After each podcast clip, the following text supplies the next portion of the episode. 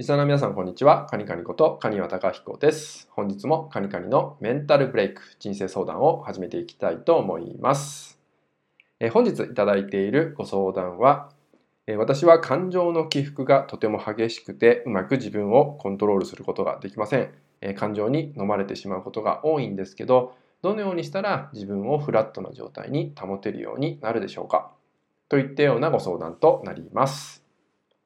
はい、感情の起伏がとても激しいってことでお悩みってことになるんですけど、えー、このようなね、お悩み抱えてしまう方って多いんじゃないかなと思います。えー、そしてね、僕自身も実はですね、えー、かなり前ですけど、自分の感情によく飲まれてしまって、まあ、起伏が激しくなっちゃってね、怒りにそのまま身を任しちゃったりとかね、えそんなことで悩んでいた時期もあります。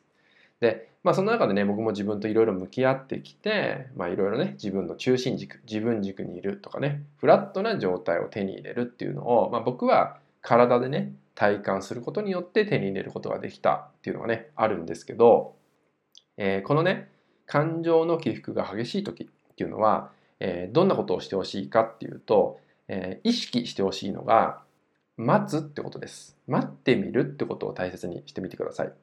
どういうことかっていうと人の感情っていうのは常に揺れ動いているものです。なので怒りっていうものがね、えー、起きた時に実はずっとその怒りを感じていることってほぼないんですね。えー、それがじゃあネガティブって感情だとしたら、えー、必ず振り子のようにポジティブの方にも移っていくんですね。でそれは数分の中で何回も何回も振り子のように動いてるってことなんですよ。なのでずっとその状態にいるってことはほぼありません。ですので、ちょっと待ってみるだけでも、少し冷静な自分がいるってことに気づけると思うんですよね。なので、感情の起伏が激しく悩んでしまうっていう時はですね、まず、生まれた感情に気づいてあげること。ここを意識向けてみてください。あ、今、イライラしてる。